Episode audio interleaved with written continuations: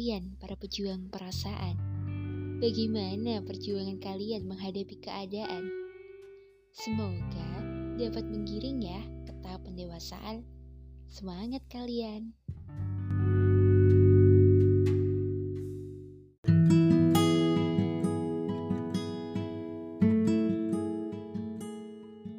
Hai kalian semua para pendengar podcast pejuang perasaan Wah apa kabar nih? Pas banget akhir bulan saatnya buat upload podcast Dan seperti yang sudah dibicarakan kemarin ya bahwasanya setelah podcast Risalah Hati akan ada podcast selanjutnya yaitu dengan tema bahagia sepanjang usia. Tapi sebelum itu, Mini Kazun mau mengucapkan terima kasih buat para pendengar pejuang perasaan yang masih setia buat ngedengerin dan terus buat support podcast pejuang perasaan ya sampai bisa di detik ini kalian dengerin langsung ya.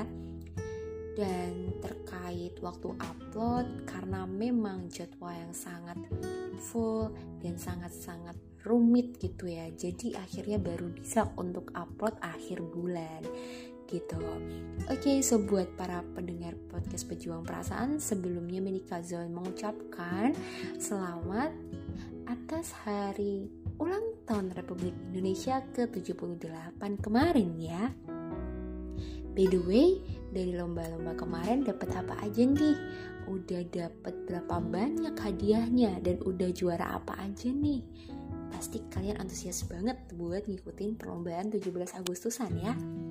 Karena sebagai bukti nasionalisme kita, kita harus bisa memeriahkan kemerdekaan negara kita ya dari terbebasnya dari para penjajah.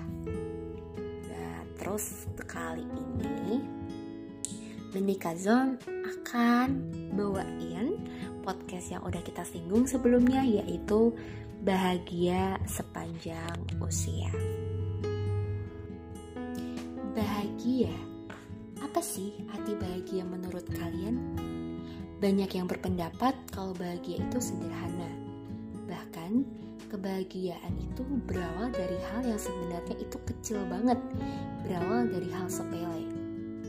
Karena sumber kebahagiaan itu sebenarnya berasal dari diri kita sendiri, dan kebahagiaan itu merupakan suatu anugerah dari Tuhan kepada kita, bahwasanya Ia memiliki kekuasaan yang sangat luar biasa dan banyak sekali hal atau aspek yang ada di dalam hidup kita itu yang sebenarnya tanpa kita sadari adalah bagian dari kebahagiaan itu sendiri.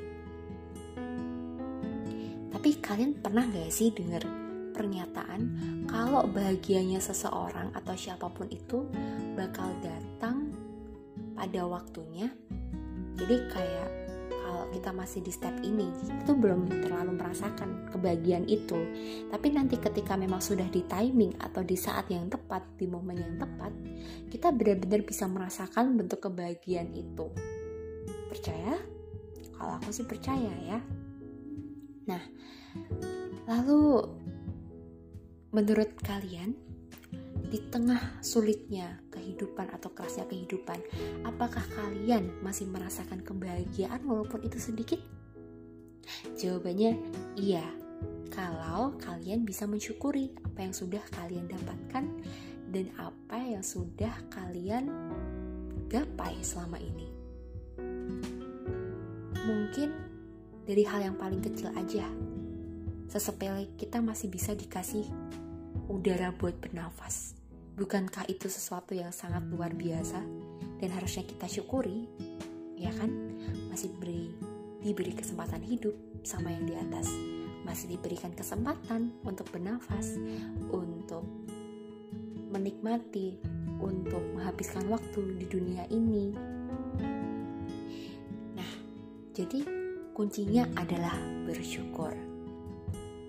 Mau kita sebanyak apa pun mengeluh akan kerasnya kehidupan, asam garamnya lika-liku tantangan hidup, kemudian merasa gagal dalam setiap kesempatan, kalau kita bersyukur, kita pasti bisa mengambil hikmah atau pelajaran yang secara tidak langsung terselip di setiap aktivitas atau pengalaman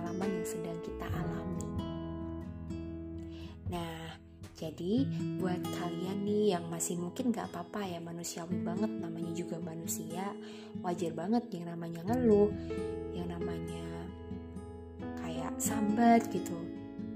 Terkait dengan kehidupan yang emang gak pernah ada habisnya dari segi ujian, cobaan, tantangan itu kalau misal kalian bisa sedikit saja melihat dari perspektif lain gak cuman memandang dari sisi negatifnya maka kalian sebenarnya akan ada hal kecil di situ.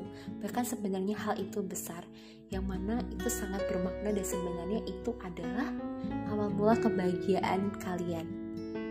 Misalnya aja kalian lagi diuji oleh sebuah ujian yang sangat besar, sangat sulit dilewati, tapi ketika kalian melihat dari sisi lain, kalian bisa menghadapinya dengan bersabar dan kalian percaya bahwasanya setelah hujan akan ada pelangi, bahwasanya setiap kesulitan pasti ada kemudahan, kalian pasti akan bersyukur ya. Karena masih bisa diberikan pikiran yang positif, masih ada hal baik yang mana bisa kita lakuin setelah itu.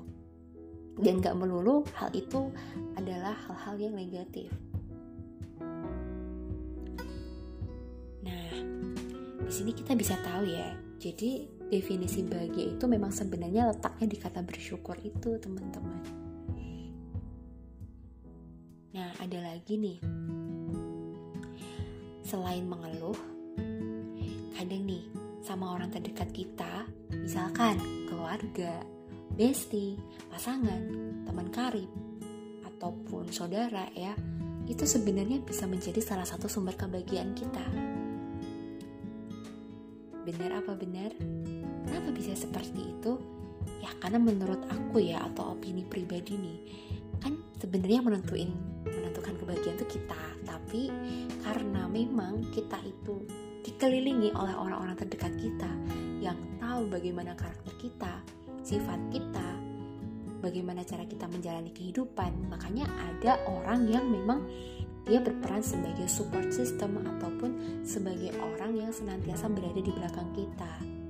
Ya istilahnya selalu membackup kita kalau ada sesuatu hal yang terjadi sama kita.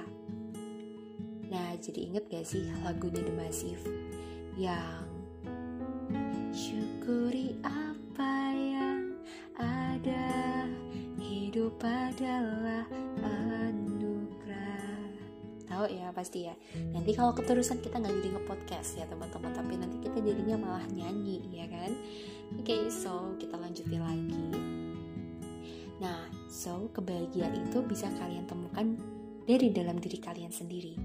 Ukuran kebahagiaan itu bukan berarti sesuatu yang baik ya.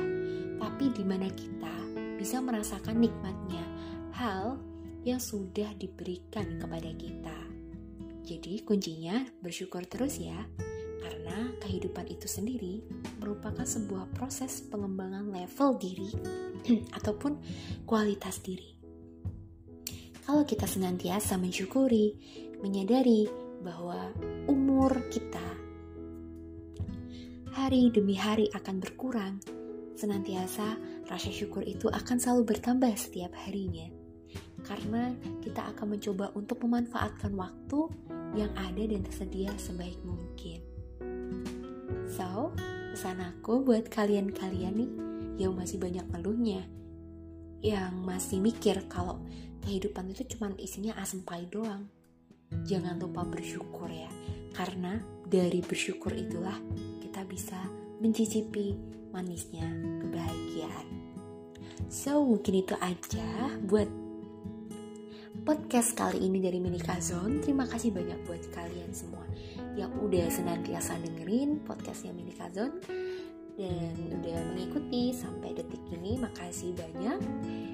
Dan teruntuk satu orang lagi yang udah request ya dengan nama anonim kita samarkan aja karena ya dia mengirimnya secara anonim. So see you on the next podcast dan